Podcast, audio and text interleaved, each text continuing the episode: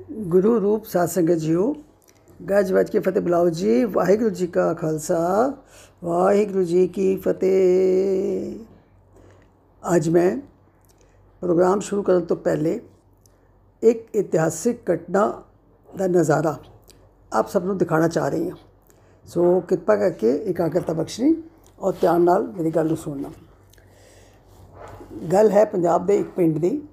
ਪੰਜਾਬ ਦੇ ਇੱਕ ਪਿੰਡ ਵਿੱਚ ਸਵੇਰ ਦਾ ਵੇਲਾ ਸ- ਅੰਮ੍ਰਿਤ ਵੇਲਾ ਜਿਹਨੂੰ ਅਸੀਂ ਕਹਿ ਦਿੰਦੇ ਹਾਂ ਸਵੇਰ ਦੇ ਵੇਲਾ ਖੇਤਾਂ ਦੇ ਵਿੱਚ ਪੰਜ ਛੇ ਬੰਦੇ ਖੜੇ ਆਪਸ ਵਿੱਚ ਕੁਝ ਸਲਾਹ ਕਰ ਰਹੇ ਨੇ ਔਰ ਆਪਸ ਵਿੱਚ ਸਲਾਹ ਕਰਦੇ ਕਰਦੇ ਦੂਰ ਦੂਰ ਤੱਕ ਦੇਖਦੇ ਨੇ ਕੋਈ ਸਾਨੂੰ ਵੇਖਦਾ ਨਹੀਂ ਰਿਹਾ। ਸੋ ਉਹ ਬੰਦੇ ਜ- ਖੜੇ ਖੜੇ ਕੁਝ ਐਸੇ ਐਸਾ ਕੰਮ ਕਰ ਰਹੇ ਸੀ ਜਿਸ ਸ਼ਾਇਦ ਉਹ ਡਰ ਰਹੇ ਸੀ ਜਾਂ ਕੁਝ ਛੁਪਾਉਣਾ ਚਾਹ ਰਹੇ ਸੀ। ਸੋ ਉਸ ਵਕਤ ਕੀ ਹੋਇਆ ਕਿ ਉਹਨਾਂ ਨੇ ਅ, ਆਵਾਜ਼ ਆਈ ਕਿਸੇ ਮਹਾਂਪੁਰਸ਼ ਦੇ ਉੱਥੋਂ ਲੰਘਣ ਦੀ। ਕੋਈ ਮਹਾਂਪੁਰਸ਼, ਕੋਈ ਕਰਨੀ ਵਾਲਾ ਕੋਈ ਨਾਮ ਜਪਣ ਵਾਲਾ ਉੱਥੋਂ ਲੰਘ ਰਿਹਾ ਸੀ। ਉਸਨੇ ਜਦੋਂ ਦੇਖਿਆ ਤੇ ਉਸ ਨੂੰ ਕੁਝ ਸ਼ੱਕ ਜਿਹਾ ਪਿਆ ਕਿ ਇਹ ਕਿਉਂ ਸਵੇਰੇ ਸਵੇਰੇ ਇੱਥੇ ਖੜੇ ਹੋ ਕੇ ਕੀ ਕਰ ਰਹੇ ਨੇ। ਉਹ ਕੋਲ ਆ ਕੇ ਤੇ ਉਸਨੇ ਕਿਹਾ, ਤੁਸੀਂ ਕੀ ਕਰ ਰਹੇ ਹੋ? ਮੈਨੂੰ ਵੀ ਦੱਸੋ ਕੀ ਗੱਲ ਹੈ? ਕਿਉਂ ਪਰੇਸ਼ਾਨ ਹੋ? ਲੇਕਿਨ ਉਹ ਕੁਝ ਗੱਲ ਦੱਸਣ ਨੂੰ ਤਿਆਰ ਨਹੀਂ ਸੀ। ਇੰਨੀ ਦੇਰ 'ਚ ਕੀ ਹੋਇਆ? ਇਤਨੀ ਦੇਰ 'ਚ ਇਹ ਹੋਇਆ ਕਿ ਇੱਕ ਬੱਚੇ ਦੇ ਰੋਣ ਦੀ ਆਵਾਜ਼ ਆ ਗਈ। ਹੁਣ ਮਹਾਂਪੁਰਸ਼ ਨੂੰ ਸ਼ੱਕ ਪੱਕਾ ਹੋ ਗਿਆ ਕਿ ਇਹ ਕੁਝ ਗੜਬੜ, ਇਹ ਬੰਦੇ ਕੁਝ ਗੜਬੜ ਕਰ ਰਹੇ ਨੇ। ਸੋ ਬੜੇ ਹੀ ਬਾਰ-ਬਾਰ ਕਹਿਣ ਤੇ ਤੇ ਉਹਨਾਂ ਨੇ ਸੱਚੀ ਗੱਲ ਦੱਸ ਦਿੱਤੀ ਕਿ ਅਸੀਂ ਇੱਥੇ ਕੀ ਕਰਨ ਆਏ ਆ ਅਸੀਂ ਇੱਕ ਨਵੀਂ ਜੰਮੀ ਬੱਚੇ ਨੂੰ ਅਸੀਂ ਖੇਤਾਂ ਦੇ ਵਿੱਚ ਦੱਬਣ ਆਏ ਆ ਉਹਨਾਂ ਨੇ ਉਸੇ ਵਕਤ ਅਜੇ ਖੇਤ ਦੇ ਵਿੱਚ ਟੋਆ ਖੋਦ ਕੇ ਤੇ ਮਟਕੇ ਵਿੱਚ ਪਾ ਕੇ ਕੜੇ ਵਿੱਚ ਪਾ ਕੇ ਉਸ ਬੱਚੇ ਨੂੰ ਵਿੱਚ ਦਬਿਆ ਹੀ ਸੀ। ਇਸ ਕਰਕੇ ਉਸ ਦੀ ਆਵਾਜ਼ ਆ ਗਈ। ਅਜੇ ਉਹਦੀ ਜਾਨ ਸੀ, ਤਾਂ ਉਹਦੇ ਰੋਣ ਦੀ ਆਵਾਜ਼ ਆ ਗਈ। ਜਿਹੜੀ ਕਿ ਉਸ ਮਹਾਂਪੁਰਸ਼ ਨੂੰ ਸੁਣਾਈ ਦਿੱਤੀ। ਤਾਂ ਉਸਨੇ ਸਮਝਾਇਆ ਬੜੇ ਪਿਆਰ ਨਾਲ ਕਿ ਇਹ ਤੁਸੀਂ ਕੀ ਕਰਨ ਲੱਗੇ? ਇਹ ਪਾਪ ਕਿਉਂ ਕਮਾਉਣ ਲੱਗੇ ਹੋ? ਤਾਂ ਕਹਿੰਦੇ, ਅੱਗੇ ਹੀ ਚਾਰ ਧੀਆਂ ਨੇ ਸਾਡੇ ਘਰ ਤੇ ਅਸੀਂ ਇਹ ਕੁੜੀ ਜਿਹੜੀ ਹੈ ਇਸ ਨੂੰ ਅਸੀਂ ਖਤਮ ਕਰਨਾ ਇਸ ਕਰਕੇ ਇਹਨੂੰ ਕੜੇ 'ਚ ਪਾ ਕੇ ਵਿੱਚ ਰੱਖ ਦਿੱਤਾ ਸੋ ਮਹਾਂਪੁਰਸ਼ ਨੇ ਗੁਰੂ ਨਾਨਕ ਦੇਵ ਜੀ ਦਾ ਉਪਦੇਸ਼ ਯਾਦ ਕਰਾਇਆ ਕਿ ਮਹਾਰਾਜ ਨੇ ਤਾਂ ਕਿ ਸੀ, ਸੋ ਕਿਉਂ ਮੰਦਾ ਆਖੀਏ ਜਿਤ ਜੰਮੇ ਰਾਜਾਨ? ਕਿ ਕੋਈ ਪਤਾ ਨਹੀਂ ਇਸ ਬੱਚੇ ਨੇ ਵੱਡੇ ਹੋ ਕੇ ਕੀ ਬਣਨਾ ਔਰ ਇਸ ਬੱਚੇ ਨੂੰ ਦੁਨੀਆ ਦੇ ਉੱਤੇ ਆਣ ਦਿਓ। ਤੁਸੀਂ ਇਸ ਨੂੰ ਰੋਕਣ ਵਾਲੇ ਕੌਣ ਹੁੰਦੇ ਹੋ? ਜੇ ਇਸ ਦੀ ਜ਼ਿੰਦਗੀ ਹੈ ਤੇ ਇਸ- ਇਹ ਜ਼ਰੂਰ ਅ, ਸ- ਇਸ ਸੰਸਾਰ ਤੇ ਆਏਗੀ। ਖੈਰ ਉਸ ਮਹਾਂਪੁਰਸ਼ ਦਾ ਕੁਝ ਕ੍ਰਿਸ਼ਮਾ ਐਸਾ ਸੀ ਕਿ ਉਹਨਾਂ ਨੂੰ ਗੱਲ ਸਮਝ ਆ ਗਈ ਤੇ ਵਾਪਸ ਉਹਨਾਂ ਨੇ ਉਹ ਕੜਾ ਕੜਾ ਬਾਹਰ ਕੱਢ ਲਿਆ ਤੇ ਉਸ ਬੱਚੇ ਨੂੰ ਲੈ ਕੇ ਉਹ ਘਰ ਚਲੇ ਗਏ। ਹੁਣ ਦੇਖੋ ਇਹ ਇੱਕ ਇਤਿਹਾਸਿਕ ਘਟਨਾ ਹੈ। ਘਰ ਚਲੇ ਗਏ ਤੇ ਉਹਨਾਂ ਨੇ ਉਸ ਬੱਚੀ ਨੂੰ ਦੁਬਾਰਾ ਮਾਰਨ ਦੀ ਕੋਸ਼ਿਸ਼ ਨਹੀਂ ਕੀਤੀ। ਬੜੇ ਪਿਆਰ ਨਾਲ ਪਾਲਿਆ ਪੋਸਿਆ ਵੱਡੀ ਹੋਈ। ਔਰ ਫਿਰ ਦੇਖੋ ਕਿ ਸਮਾਂ ਐਸਾ ਆਇਆ ਕਿ ਜਦੋਂ ਉਹ ਵੱਡੀ ਹੋਈ, ਜਵਾਨ ਹੋਈ ਉਸ ਦੀ ਸ਼ਾਦੀ ਹੋਈ ਤੇ ਉਸ ਤੋਂ ਬਾਅਦ ਉਹ ਮਾਂ ਬਣੀ ਤੇ ਮਾਂ ਕਿਸ ਦੀ ਬਣੀ? ਮਹਾਰਾਜਾ ਰਣਜੀਤ ਸਿੰਘ ਦੀ। ਜੋ ਗੁਰੂ ਨਾਨਕ ਦੇਵ ਜੀ ਦਾ ਉਪਦੇਸ਼ ਸੀ, ਉਸ ਬਿਲਕੁਲ ਸਾਹਮਣੇ ਆ ਗਿਆ ਕਿ ਸੋ ਕਿਉ ਮੰਦਾ ਆਖੀਏ, ਦਿਤ ਜੰਮੇ ਰਾਜਾਨ। ਰਾਜੇ ਨੂੰ ਜਨਮ ਦਿੱਤਾ ਉਹਨਾਂ ਨੇ। ਔਰ ਕਿਹੜੇ ਰਾਜੇ ਨੂੰ ਜਨਮ ਦਿੱਤਾ? ਕਿ ਜਿਹੜਾ ਦੁਨੀਆ 'ਚ ਇੱਕ ਲਾਜਵਾਬ ਰਾਜਾ ਸੀ, ਜਿਸ ਦੇ ਵਰਗਾ ਦੁਨੀਆ ਤੇ ਕੋਈ ਰਾਜਾ ਨਹੀਂ ਹੋਇਆ, ਜਿਸ ਨੇ ਕਿ ਧਰਮ ਦੇ ਇਸ ਇਸ ਸਿਧਾਂਤ ਨਾਲ ਧਰਮ ਵਿੱਚ ਰਹਿ ਕੇ ਤੇ ਜਿਸ ਨੇ ਰਾਜ ਕੀਤਾ ਹੋਏ ਉਹ ਕੌਣ ਸੀ? ਉਹ ਮਹਾਰਾਜਾ ਰਣਜੀਤ ਸਿੰਘ। ਸੋ ਅਭੀ ਅਜੇ ਪਿਛਲੇ ਹਫ਼ਤੇ ਹੀ ਮਹਾਰਾਜਾ ਰਣਜੀਤ ਸਿੰਘ ਦੀ ਬਰਸੀ ਨਿਕਲੀ ਹੈ। ਸੋ ਮੈਂ ਥੋੜਾ ਜਿਹਾ ਉਹਨਾਂ ਦਾ ਇਤਿਹਾਸ ਆਪ ਜੀ ਨਾਲ ਸਾਂਝਾ ਕਰਨਾ ਚਾਹ ਰਹੀ ਹਾਂ। ਸੋ ਜੇ ਉਸ ਬੱਚੀ ਨੰਨੂ ਨਾ ਬਚਾਇਆ ਗਿਆ ਹੁੰਦਾ ਤੇ ਮਹਾਰਾਜਾ ਰਣਜੀਤ ਸਿੰਘ ਇਸ ਦੁਨੀਆ ਤੇ ਨਾ ਆਉਂਦਾ। ਸੋ ਬਚਪਨ ਉਹਨਾਂ ਦਾ ਬੀਤਿਆ ਮਹਾਰਾਜਾ ਰਣਜੀਤ ਸਿੰਘ ਦਾ। ਸੋ ਬਚਪਨ ਦੇ ਵਿੱਚ ਕੀ ਹੋਇਆ ਕਿ ਉਸ ਵਕਤ ਅ, ਮਾਤਾ ਨਿਕਲ ਆਈ ਸੀਤਲਾ ਮਾਤਾ ਨਿਕਲ ਆਈ। ਬੜੀ ਜ਼ਬਰਦਸਤ, ਬਹੁਤ ਜ਼ਿਆਦਾ ਨਿਕਲ ਆਈ ਔਰ ਉਸ ਦੇ ਨਾਲ ਕੀ ਹੋਇਆ, ਉਹਨਾਂ ਦੀ ਇੱਕ ਅੱਖ ਜਾਂਦੀ ਰਹੀ ਔਰ ਸਾਰੇ ਚਿਹਰੇ ਦੇ ਉੱਤੇ, ਸਾਰੇ ਸਰੀਰ ਦੇ ਉੱਤੇ ਮੋਟੇ-ਮੋਟੇ ਦਾਗ ਮਾਤਾ ਦੇ ਪੈ ਗਏ।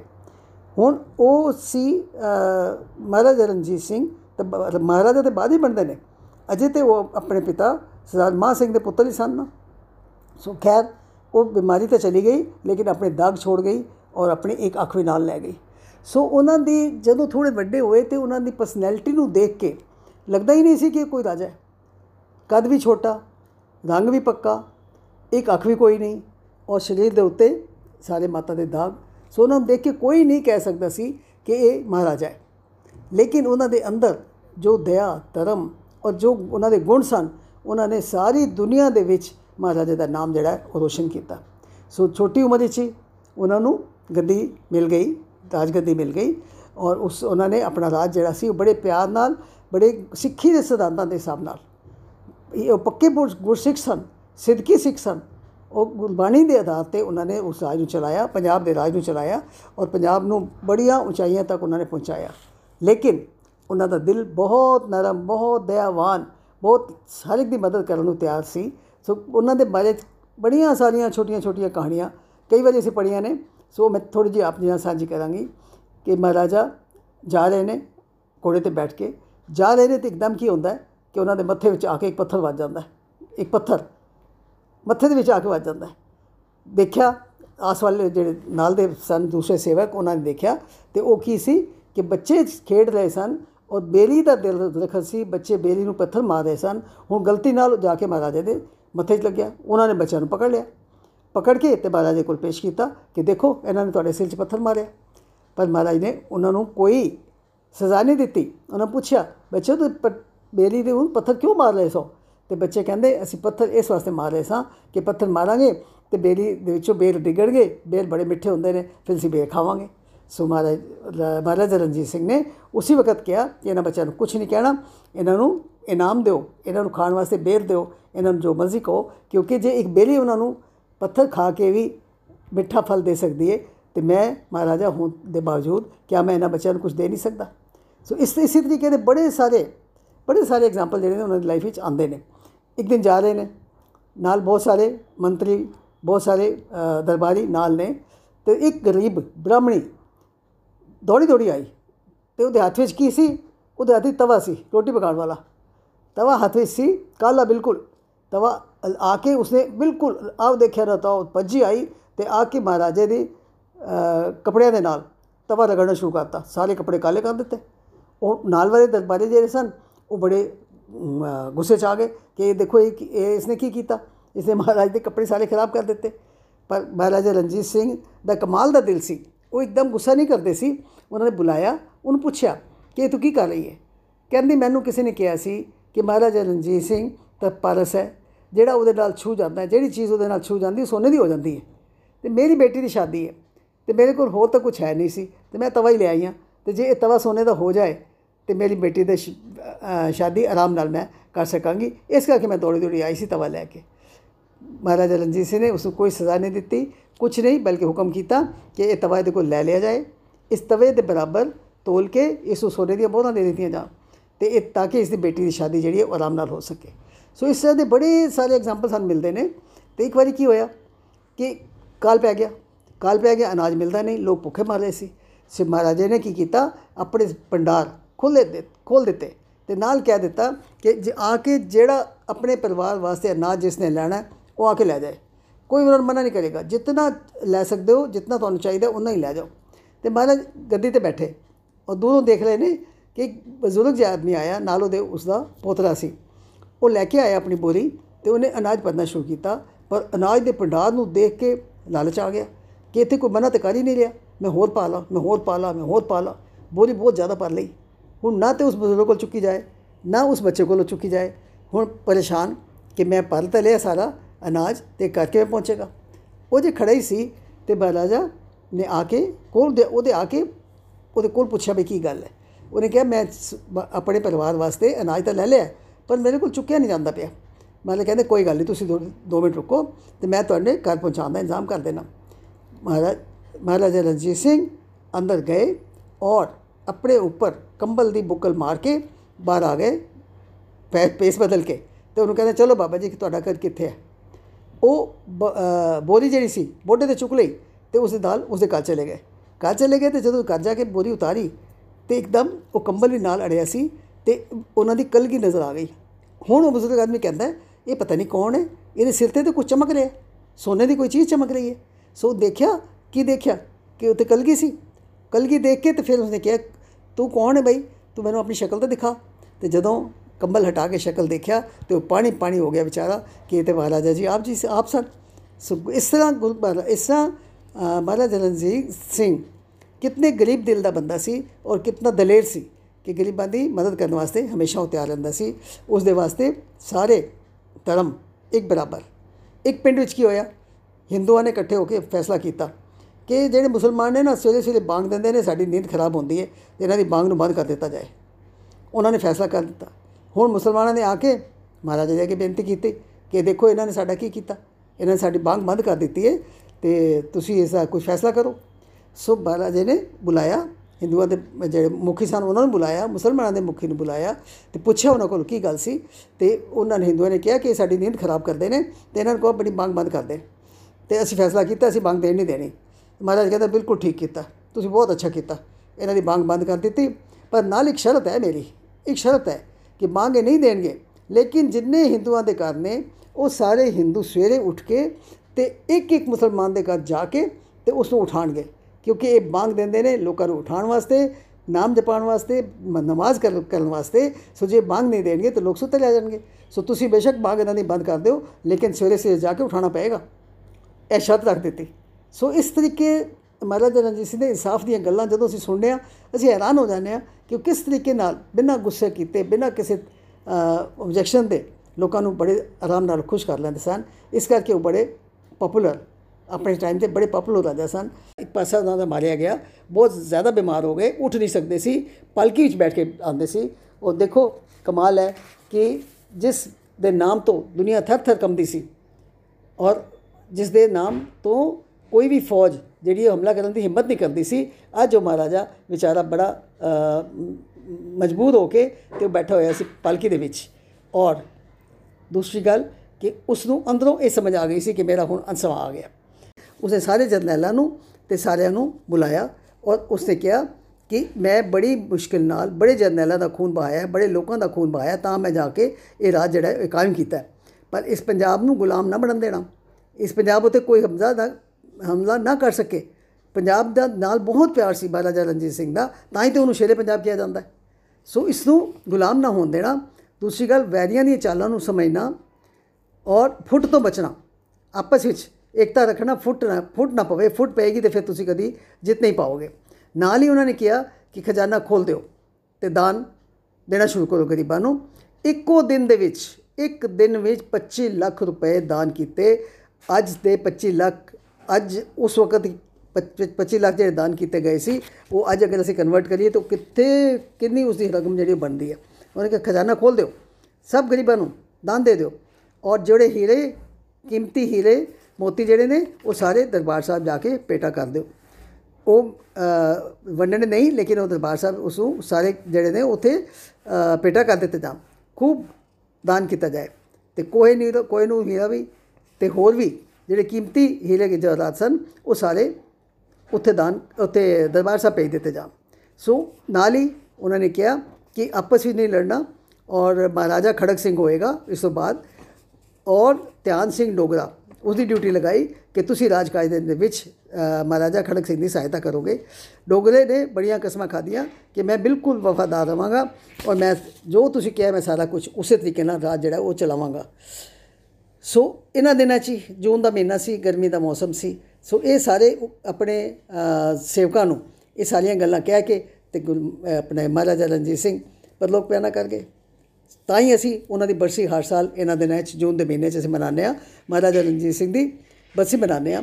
ਲੇਕਿਨ ਉਸ ਵਕਤ ਕਵੀਆਂ ਨੇ ਕਿਤਨੀਆਂ ਕਵਿਤਾਵਾਂ ਲਿਖੀਆਂ ਇਸ ਦੇ ਉੱਤੇ ਕਿ ਮਹਾਰਾਜਾ ਰਣਜੀਤ ਸਿੰਘ ਦੇ ਜਾਣ ਦੇ ਨਾਲ ਪੰਜਾਬ ਦੀ ਧਰਤੀ ਦਾ ਸੁਹਾਗ ਲੁੱਟਿਆ ਗਿਆ।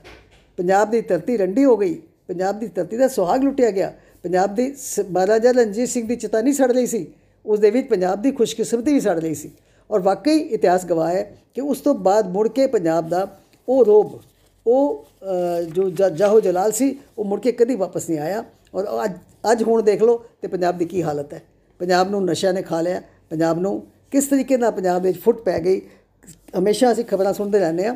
ਲੇਕਿਨ ਜੋ ਮਹਾਰਾਜਾ ਰਣਜੀਤ ਸਿੰਘ ਨੇ ਪੰਜਾਬ ਨੂੰ ਉੱਚੀ ਸ਼ਾਨ ਦਿਖਾਈ ਸੀ ਉਹ ਮੁੜ ਕੇ ਕਦੀ ਨਸੀਬ ਨਹੀਂ ਹੋਈ। ਸੋ ਵਾਕਈ ਕਵੀ ਜਿਹੜੇ ਲਿਖਦੇ ਸਨ ਕਿ ਪੰਜਾਬ ਦਾ ਸੁਹਾਗ ਲੁੱਟਿਆ ਗਿਆ ਪੰਜਾਬ ਅ, ਪੰਜਾਬ ਦੀ ਧਰਤੀ ਦਾ ਸੁਹਾਗ ਲੁੱਟਿਆ ਗਿਆ ਉਹ ਗੱਲ ਵਾਕਈ ਠੀਕ ਸੀ। ਸੋ ਉਹ ਗੱਲਾਂ ਉਹਨਾਂ ਦੇ ਜੀਵਨ ਦੀਆਂ ਅਗਰ ਅਸੀਂ ਕਰਨ ਲੱਗੀਏ ਔਰ ਉਹਨਾਂ ਦੀਆਂ ਲੜਾਈਆਂ ਦੀਆਂ ਉਹਨਾਂ ਦੇ ਰਾਜ ਪਾਗ ਦੀਆਂ ਤੇ ਮੇਰਾ ਖਿਆਲ ਹੈ ਕਿ ਅ, ਕਦੀ ਖਤਮ ਨਹੀਂ ਹੋ ਸਕਦੀਆਂ। ਉਹਨਾਂ ਨੇ ਆਪਣਾ ਨਾਮ ਕਦੀ ਨਹੀਂ ਕੀਤਾ ਆਪਣਾ ਜਿਹੜਾ ਸਿੱਕਾ ਚਲਾਇਆ ਉਹ ਨਾਨਕਸ਼ਾਹੀ ਸਿੱਕਾ ਚਲਾਇਆ। ਕਦੀ ਰਣਜੀਤ ਸਿੰਘ ਦੇ ਨਾਮ ਦਾ ਸਿੱਕਾ ਨਹੀਂ ਚਲਾਇਆ ਆਪਣੇ ਰਾਜ ਵਿੱਚ। ਜਿਹੜਾ ਸਿੱਕਾ ਚਲਾਇਆ ਉਹ ਨਾਨਕਸ਼ਾਹੀ ਨਾਮ ਦਾ ਸੀ ਕਿਉਂਕਿ ਉਹ ਕਹਿੰਦੇ ਸੀ ਰਾਜ ਮੇਰਾ ਨਹੀਂ ਹੈ ਰਾਜ ਤੇ ਗੁਰੂ ਨਾਨਕ ਦਾ ਹੈ। ਮੈਂ ਤੇ ਇੱਕ ਡਿਊਟੀ ਜਿਹੜੀ ਹੈ ਉਹ ਨਿਭਾ ਰਿਹਾ। ਸੋ ਬੜੇ ਹੀ ਜ਼ਿਆਦਾ ਉਹ ਅ, ਧਰਮੀ ਔਰ ਸਿੱਧਕੀ ਸਿੱਖ ਸਨ। ਉਹਨਾਂ ਦਾ ਜੀਵਨ ਇੱਕ ਗੁਰਸਿੱਖ ਵਾਲਾ ਸੀ। ਇੱਕ ਗੱਲ ਹੋਰ ਜ਼ਰੂਰ ਮੈਂ ਥੋੜੀ ਜਿਹੀ ਕਰਕੇ ਇੱਕ ਅੱਧ ਮਿੰਟ ਵਿੱਚ ਕਿ ਕਦੀ ਜ਼ਿੰਦਗੀ 'ਚ ਕੋਈ ਗਲਤੀ ਹੋ ਗਈ ਤੇ ਉਹਨਾਂ ਨੇ ਅਕਾਲ ਤਖਤ ਤੇ ਉਹਨਾਂ ਨੂੰ ਬੁਲਾਇਆ ਗਿਆ। ਔਰ ਉਹਨਾਂ ਨੂੰ ਕਿਹਾ ਗਿਆ ਕਿ ਹੁਣ ਤੁਹਾਨੂੰ ਸਜ਼ਾ ਮਿਲੇਗੀ ਤਨਖਾਹ ਲਗਾਈ ਜਾਏਗੀ। ਤੇ ਮਹਾਰਾਜ ਨੇ ਇੱਕ ਮਿੰਟ ਨਹੀਂ ਲਗਾਇਆ। ਮਹਾਰਾਜਾ ਰਣਜੀਤ ਸਿੰਘ ਉੱਥੇ ਗਏ ਪਿੱਠ ਨੰਗੀ ਕਰਕੇ ਤੇ ਖੜੇ ਹੋ ਗਏ ਤੇ ਸਜ਼ਾ ਉਹਨਾਂ ਨੂੰ ਮਿਲੀ ਕਿ ਕੋੜੇ ਮਾਰੋ। ਸਜ਼ਾ ਦੇਣ ਵਾਲਾ ਕੌਣ ਸੀ? ਅਕਾਲੀ ਫੂਲਾ ਸਿੰਘ ਜਥੇਦਾਰ ਅਕਾਲ ਤਖਤ। ਉਹਨਾਂ ਨੇ ਬਿਲਕੁਲ ਅਗੋ ਰਜਿਸਟ ਨਹੀਂ ਕੀਤਾ ਉਹਨਾਂ ਨੇ ਕਿਹਾ ਕਿ ਕੋਈ ਗੱਲ ਨਹੀਂ ਜੋ ਸਜ਼ਾ ਮੈਨੂੰ ਦਿਓਗੇ ਮੈਂ ਭੁਗਤਣ ਨੂੰ ਤਿਆਰ ਹਾਂ। ਸੋ ਮਹਾਰਾਜਾ ਹੋਵੇ ਤਾਂ ਇਹੋ ਜਿਹਾ। ਔਰ ਜਥੇਦਾਰ ਅਕਾਲ ਤਖਤ ਦਾ ਹੋਵੇ ਤਾਂ ਅਕਾਲੀ ਫੂਲਾ ਸਿੰਘ ਵਰਗਾ ਜਿਹੜਾ ਕਿ ਗਲਤੀ ਅ, ਕਰਨ ਵਾਲੇ ਨੂੰ ਮਾਫ ਨਹੀਂ ਕਰਨਾ ਤੇ ਕੋਈ ਵੀ ਹੋਏ, ਚਾਹੇ ਉਹ ਰਾਜਾ ਹੋਏ, ਚਾਹੇ ਕੋਈ ਮੰਤਰੀ ਹੋਏ, ਚਾਹੇ ਕੋਈ ਵੀ ਹੋਏ, ਸਭ ਦੇ ਨਾਲ ਇਨਸਾਫ ਬਰਾਬਰ ਕਰਨਾ। ਸੋ ਇਤਿਹਾਸ ਬਹੁਤ ਲੰਬਾ ਹੈ, ਸਮਾਂ ਬਹੁਤ ਜ਼ਿਆਦਾ ਹੋ ਗਿਆ ਸਮਾਂ ਸਮਾਪਤ ਹੋ ਰਿਹਾ ਸੋ ਮੈਂ ਜ਼ਿਆਦਾ ਲੰਬੀ ਗੱਲ ਵਿੱਚ ਨਾ ਜਾਵਾਂ। ਬੜੀਆਂ ਸਾਰੀਆਂ ਗੱਲਾਂ ਦੱਸਣ ਵਾਲੀਆਂ ਨੇ, ਕਦੀ ਫਿਰ ਮੌਕਾ ਪੜੇਗਾ ਤੇ ਮਹਾਰਾਜਾ ਰਣਜੀਤ ਸਿੰਘ ਦੇ ਬਾਰੇ ਹੋਰ ਮੈਂ ਵਿਚਾਰ ਤੁਹਾਡੇ ਨਾਲ ਸਾਂਝੇ ਕਰਾਂਗੀ। ਸੋ ਅੱਜ ਦੀ ਸਮਾਪਤੀ ਇੱਥੇ ਹੀ ਹੈ। ਭੁੱਲਾਂ ਚੁੱਕਾ ਦੀ ਖਿਮਾ ਜੀ ਵਾਹਿਗੁਰੂ ਜੀ ਕਾ ਖਾਲਸਾ ਵਾਹਿਗੁਰੂ ਜੀ ਕੀ ਫਤਿਹ। ਉਹ ਆਪਣਾ ਰਾਜ ਜਿਹੜਾ ਉਹਨਾਂ ਨੇ ਕੀਤਾ ਹੈ, ਉਸ ਦੀਆਂ ਦੋ ਬੜੀਆਂ ਖਾਸ ਗੱਲਾਂ ਹੈ, ਜਿਹੜੀਆਂ ਮੈਂ ਤੁਹਾਨੂੰ ਦੱਸਣਾ ਚਾਹ ਰਹੀ ਹਾਂ। ਇਹ ਪਹਿਲੀ ਗੱਲ ਤਾਂ ਇਹ ਹੈ ਕਿ 40 ਸਾਲ ਰਾਜ ਕੀਤਾ ਲੇਕਿਨ 40 ਸਾਲਾਂ ਵਿੱਚ ਵੀ ਇੱਕ ਵੀ ਬੰਦੇ ਨੂੰ ਫਾਂਸੀ ਦੀ ਸਜ਼ਾ ਨਹੀਂ ਮਿਲੀ। ਜਿਹੜਾ ਵੀ ਕੋਈ ਕਸੂਰ ਕਰਦਾ ਸੀ ਉਸ ਨੂੰ ਮਹਾਰਾਜ ਆਪਣੇ ਕੋਲ ਕਈ ਸਾਲ ਤੱਕ ਰੱਖਦੇ ਸਨ ਉਸ ਨੂੰ ਸਮਝਾਉਂਦੇ ਸਨ ਉਸ ਨੂੰ ਸੁਧਾਰਦੇ ਸਨ। ਉਸ ਨੂੰ ਫਾਂਸੀ ਦੀ ਸਜ਼ਾ ਕਦੇ ਵੀ ਨਹੀਂ ਦਿੱਤੀ ਔਰ ਹਮੇਸ਼ਾ ਜਿਹੜਾ ਵੀ ਆਇਆ, ਉਹ ਕਸੂਰ ਕਰਕੇ ਕੋਈ ਆਇਆ, ਲੇਕਿਨ ਉਹ ਸੁਧਰ ਕੇ ਹੀ ਮਹਾਰਾਜੇ ਦੇ ਕੋਲ ਗਿਆ। ਦੂਸਰੀ ਗੱਲ ਕਿ ਮਹਾਰਾਜਾ ਰਣਜੀਤ ਸਿੰਘ ਦਾ ਪੜ੍ਹਾਈ ਵਾਲੇ ਪਾਸੇ ਬੜਾ ਧਿਆਨ ਸੀ। ਉਹ ਚਾਹੁੰਦੇ ਸਨ ਕਿ ਮੇਰੇ ਰਾਜ ਦਾ ਹਰ ਬੰਦਾ ਪੜ੍ਹਿਆ ਲਿਖਿਆ ਹੋਵੇ, ਸੋ ਉਹਨਾਂ ਨੇ ਡਿਊਟੀ ਲਗਾ ਰੱਖੀ ਸੀ ਕਿ ਹਰ ਸਰਪੰਚ ਉਸ ਨੂੰ ਬਣਾਇਆ ਜਾਏਗਾ, ਜਿਹੜਾ ਕਿ 10 ਬੰਦਿਆਂ ਨੂੰ ਪੰਜਾਬੀ ਪੜ੍ਹਨਾ ਲਿਖਣਾ ਸਿਖਾਏਗਾ ਤੇ ਹਿਸਾਬ ਕਿਤਾਬ ਕਰਨਾ ਸਿਖਾਏਗਾ। ਔਰ ਉਹ 10 ਬੰਦੇ ਅੱਗੋਂ 10-10 ਬੰਦਿਆਂ ਨੂੰ ਇਸੇ ਤਰ੍ਹਾਂ ਪੜ੍ਹਾਉਣਗੇ ਔਰ ਇਸ ਤਰ੍ਹਾਂ ਕਰਕੇ ਅੱਜ ਤੱਕ ਦੁਨੀਆ ਦਾ ਰਿਕਾਰਡ ਅਗਰ ਦੇਖਿਆ ਜਾਏ ਲ- ਤਾਂ ਲਿਟਰੇਸੀ ਦਾ ਰਿਕਾਰਡ ਕਿ ਪੜ੍ਹੇ ਲਿਖੇ ਹੋਣ ਦਾ ਰਿਕਾਰਡ ਜਿਹੜਾ ਹੈ ਉਹ ਮਹਾਰਾਜਾ ਰਣਜੀਤ ਸਿੰਘ ਦੇ ਨਾਮ ਤੇ ਜਾਂਦਾ ਹੈ। ਕਿਸੇ ਦੇ ਰਾਜ ਵਿੱਚ ਪੂਰੀ ਜਨਤਾ ਇਤਨੀ ਪੜੀ ਹੋਈ ਨਹੀਂ ਜਿਤਨੀ ਕਿ ਮਹਾਰਾਜਾ ਰਣਜੀਤ ਸਿੰਘ ਦੇ ਰਾਜ ਵਿੱਚ ਸੀ। ਖੈਰ ਅੱਗੇ ਚਲਿਏ। ਸੋ ਉਹਨਾਂ ਦੇ ਰਾਜ ਉਹ ਬੜੇ ਹੀ ਅ, ਸਿੱਧਕੀ ਸਿੱਖ ਸਨ। ਬਹੁਤ ਸਿੱਧਕੀ ਔਰ ਗੁਰੂ ਰਾਮਦਾਸ ਜੀ ਦੇ ਦਰ ਤੇ ਬਹੁਤ ਜ਼ਿਆਦਾ ਉਹਨਾਂ ਦਾ ਭਰੋਸਾ ਬਹੁਤ ਵਿਸ਼ਵਾਸ ਸੀ।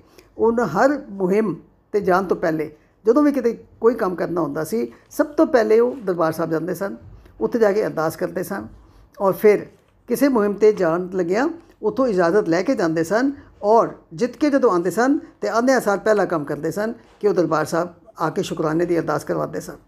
ਦੂਸਰੀ ਗੱਲ ਕੋਈ ਕੀਮਤੀ ਚੀਜ਼ ਕੋਈ ਵੀ ਕੀਮਤੀ ਚੀਜ਼ ਜਿਹੜੀ ਉਹਨਾਂ ਨੂੰ ਅ, ਲੱਗੇ ਕਿ ਬਹੁਤ ਕੀਮਤੀ ਹੈ ਉਹਨਾਂ ਨੇ ਆਪ ਕਦੀ ਨਹੀਂ ਵਰਤੀ ਔਰ ਉਹਨਾਂ ਨੇ ਗੁਰੂ ਰਾਮਦਾਸ ਦਰ ਮਹਾਰਾਜ ਦੇ ਦਰਬਾਰ ਵਿੱਚ ਭੇਟ ਕੀਤੀ। ਮਹਾਰਾਜ ਮਹਾਰਾਜਾ ਰਣਜੀਤ ਸਿੰਘ ਨੂੰ ਕਦੀ ਕਿਸੇ ਨੇ ਬਹੁਤ ਚਮਕਦੇ ਜ਼ਰੀ ਵਾਲੇ ਕੱਪੜੇ ਪਾਏ ਨਹੀਂ ਦੇਖਿਆ। ਉਹ ਬੜੇ ਸਿੰਪਲ ਰਹਿੰਦੇ ਸਨ ਔਰ ਬੜੇ ਹੀ ਅ, ਸਿੰਪਲ ਕੱਪੜੇ ਪਹਿਨਦੇ ਸਨ। ਇਤਨੇ ਹੀਰੇ ਜਵਾਹਰਾਤ ਹੁੰਦਿਆਂ ਹੋਇਆਂ ਵੀ ਉਹਨਾਂ ਨੂੰ ਕਦੀ ਕਿਸੇ ਨੇ ਬਹੁਤ ਜ਼ਿਆਦਾ ਹੀਰੇ ਜਵਾਹਰਾਤ ਗਲੇ 'ਚ ਪਾਏ ਹੋਏ ਨਹੀਂ ਦੇਖੇ। ਕੋਈ ਨੂਰ ਹੀਰੇ ਵਾਲਾ ਇੱਕ ਉਹਨਾਂ ਦਾ ਬਾਜ਼ੂਬੰਦ ਸੀ। ਬ੍ਰੇਸਲੈਟ ਜਿਹਨੂੰ ਕਹਿੰਦੇ ਨੇ। ਉਹ ਵੀ ਉਹਨਾਂ ਨੇ ਸ਼ਾਇਦ ਜ਼ਿੰਦਗੀ 'ਚ ਇੱਕ ਅੱਧ ਵਾਰੀ ਕਦੀ ਪਾਇਆ ਹੋਵੇ। ਉਹ ਕਦੀ ਉਹਨਾਂ ਨੂੰ ਪੈਸੇ ਨਾਲ ਮਾਇਆ ਨਾਲ ਬਿਲਕੁਲ ਮੋਹ ਨਹੀਂ ਸੀ। ਲੇਕਿਨ ਹਰ ਸੋਹਣੀ ਚੀਜ਼ ਉਹ ਉੱਥੇ ਭੇਜ ਦਿੰਦੇ ਸਨ। ਹੈਦਰਾਬਾਦ ਦੇ ਨਿਜ਼ਾਮ ਨੇ ਇੱਕ ਚਾਨਣੀ ਭੇਟ ਕੀਤੀ। ਚਾਨਣੀ ਮਤਲਬ ਕੱਪੜ ਉੱਪਰ ਅ, ਜਿਸ ਤਰ੍ਹਾਂ ਚੰਦੋਆ ਅਸੀਂ ਕਹਿੰਦੇ ਆ ਉਹ ਬੜੀ ਕੀਮਤੀ ਸੀ ਉਹਦੇ ਤੇ ਬੜੇ ਹੀਰੇ ਜਵਾਹਰਾਤ ਜੜੇ ਹੋਏ ਸਨ। ਤੇ ਜਦੋਂ ਸੇਵਕਾਂ ਨੇ ਮਹਾਰਾਜ ਜੀ ਦੀ ਅ, ਸਿੰਘਾਸਨ ਦੇ ਉੱਪਰ ਉਸ ਨੂੰ ਲਗਾਉਣ ਦੀ ਕੋਸ਼ਿਸ਼ ਕੀਤੀ ਤੇ ਮਹਾਰਾਜ ਨੇ ਉਸ ਵਕਤ ਕਿਹਾ ਇਹ ਨਹੀਂ ਇਹ ਇੱਥੇ ਇਹ ਚਾਨਣੀ ਇੱਥੇ ਨਹੀਂ ਸ਼ੋਭਾ ਦਿੰਦੀ ਇਹ ਤੇ ਗੁਰੂ ਰਾਮਦਾਸ ਮਹਾਰਾਜ ਦੇ ਦਰਬਾਰ 'ਚ ਸ਼ੋਭਾ ਦਿੰਦੀ ਉਸੇ ਵਕਤ ਉਹ ਚਾਨਣੀ ਭੇਜ ਦਿੱਤੀ ਗਈ ਕਿੱਥੇ ਅੰਮ੍ਰਿਤਸਰ ਗੁਰੂ ਧੰਨ ਗੁਰੂ ਰਾਮਦਾਸ ਮਹਾਰਾਜ ਦੇ ਦਰਬਾਰ ਵਿੱਚ ਭੇਜ ਦਿੱਤੀ ਗਈ ਸੋ ਕੋਈ ਵੀ ਪੇਟਾ ਜਿਹੜੀ ਆਉਂਦੀ ਸੀ ਬਹੁਤ ਮਹਿੰਗੀ ਬਹੁਤ ਕੀਮਤੀ ਉਹ ਹਮੇਸ਼ਾ ਦਰਬਾਰ ਸਾਹਿਬ ਭੇਜ ਦਿਆ ਕਰਦੇ ਸਨ ਪੁੱਤਰ ਦੀ ਸ਼ਾਦੀ ਸੀ ਕੰਵਰ ਨੌ ਨਿਹਾਲ ਸਿੰਘ ਸੀ ਉਸ ਦੇ ਵਾਸਤੇ ਸਿਹਰਾ ਬਣਾਇਆ ਗਿਆ ਔਰ ਉਸ ਸਿਹਰੇ ਦੀਆਂ ਲੜੀਆਂ ਦੇ ਵਿੱਚ ਬੜੇ ਹੀ ਕੀਮਤੀ ਲਾਲ ਮੋਤੀ ਹੀਰੇ ਅ, ਪਰੋਏ ਗਏ। ਬਹੁਤ ਸੀ। ਜਦੋਂ ਉਹ ਸਿਹਰਾ ਬਣ ਕੇ ਆਇਆ ਤੇ ਮਹਾਰਾਜਾ ਰਣਜੀਤ ਸਿੰਘ ਦਾ ਮਨ ਬਦਲ ਗਿਆ। ਕਹਿੰਦਾ ਇਤਨਾ ਕੀਮਤੀ ਸਿਹਰਾ ਇਤਨਾ ਕੀਮਤੀ ਸਿਹਰਾ ਇਹ ਮੇਰਾ ਪੁੱਤਰ ਤਾਂ ਇਸੇ ਕਾਬਲ ਹੀ ਨਹੀਂ। ਸੋ ਇਹ ਸਿਹਰਾ ਤੁਸੀਂ ਦਰਬਾਰ ਸਾਹਿਬ ਭਾਈ ਗੁਰੂ ਰਾਮਦਾਸ ਮਹਾਰਾਜ ਦੇ ਦਰਬਾਰ ਜਾ ਕੇ ਭੇਟ ਕਰ ਦਿਓ। ਮੈਂ ਕਦੀ ਵੀ ਅ, ਮੈਨੂੰ ਇਹ ਨਹੀਂ ਚਾਹੀਦਾ। ਅੱਛਾ ਉਹਨਾਂ ਨੇ ਆਪਣੇ ਰਾਜ ਵਿੱਚ ਦਰਬਾਰ ਸਾਹਿਬ ਹਰਮੰਦਰ ਸਾਹਿਬ ਦੀ ਸੋਨੇ ਦੀ ਸੇਵਾ ਕਰਾਈ, ਮਾਰਬਲ ਦੀ ਸੇਵਾ ਕਰਾਈ, ਲੇਕਿਨ ਇਸ ਕਦੀ ਵੀ ਸ- ਆਪਣੇ ਸੇਵਕਾਂ ਦੇ ਕਹਿਣ ਦੇ ਬਾਵਜੂਦ ਵੀ ਆਪਣੇ ਨਾਮ ਦੀ ਕੋਈ ਪੱਥਰ ਨਹੀਂ ਲਵਾਇਆ, ਆਪਣੇ ਨਾਂ ਦੀ ਕੋਈ ਤਖਤੀ ਨਹੀਂ ਲਗਵਾਈ, ਬੜਾ ਸੋਨੇ ਦੀ ਪਲੇਟ ਬਣਾ ਕੇ ਲਿਆਏ ਦਰਬਾਰੀ। ਜਿਹਦੇ ਤੇ ਲਿਖਿਆ ਹੋਇਆ ਸੀ ਕਿ ਦਰਬਾਰ ਸਾਹਿਬ ਦੀ ਸੋਨੇ ਦੀ ਸੇਵਾ ਮਹਾਰਾਜਾ ਰਣਜੀਤ ਰਣਜੀਤ ਸਿੰਘ ਨੇ ਕਰਾਈ, ਲੇਕਿਨ ਮਹਾਰਾਜਾ ਰਣਜੀਤ ਸਿੰਘ ਨੇ ਵਾਪਸ ਕਰ ਦਿੱਤੀ ਕਿ ਇਹ ਪਲੇਟ ਉੱਥੇ ਨਹੀਂ ਲੱਗੇਗੀ, ਇਹ ਨਹੀਂ ਲੱਗੇਗੀ, ਕਿਉਂਕਿ ਮੈਂ ਕੌਣ ਆ ਕਰਨ ਵਾਲਾ? ਮੈਨੂੰ ਕਰੋ ਮੇਰੇ ਕੋਲ ਸੇਵਾ ਕਰਾਉਣ ਵਾਲੇ ਧੰਨ ਗੁਰੂ ਰਾਮਦਾਸ ਨੇ। ਔਰ ਅੱਜ ਵੀ ਅਸੀਂ ਜਦੋਂ ਜਾਂਦੇ ਆ ਕਦੀ ਧਿਆਨ ਨਾਲ ਪੜਨਾ ਜਦੋਂ ਅਸੀਂ ਦਰਬਾਰ ਸਾਹਿਬ ਅੰਦਰ ਮੱਥਾ ਟੇਕਣ ਵਾਸਤੇ ਵੜਦੇ ਆ ਮੁਰਾਠ ਦੇ ਉੱਪਰ ਜਿਹੜੀ ਚੁਗਾਠ ਹੈ, ਉਸ ਦੇ ਉੱਪਰ ਇੱਕ ਪਲੇਟ ਸੋਨੇ ਦੀ ਲੱਗੀ ਹੋਈ ਹੈ, ਜਿਹਦੇ ਤੇ ਇਹ ਲਿਖਿਆ ਹੋਇਆ ਹੈ ਕਿ ਧੰਨ ਗੁਰੂ ਰਾਮਦਾਸ ਨੇ ਅਪਾਰ ਕਿਪ- ਕਿਰਪਾ ਕਰਕੇ ਆਪਣੇ ਸੇਵਕ ਕੋਲੋਂ ਸੋਨੇ ਦੀ ਸੇਵਾ ਕਰਵਾਈ।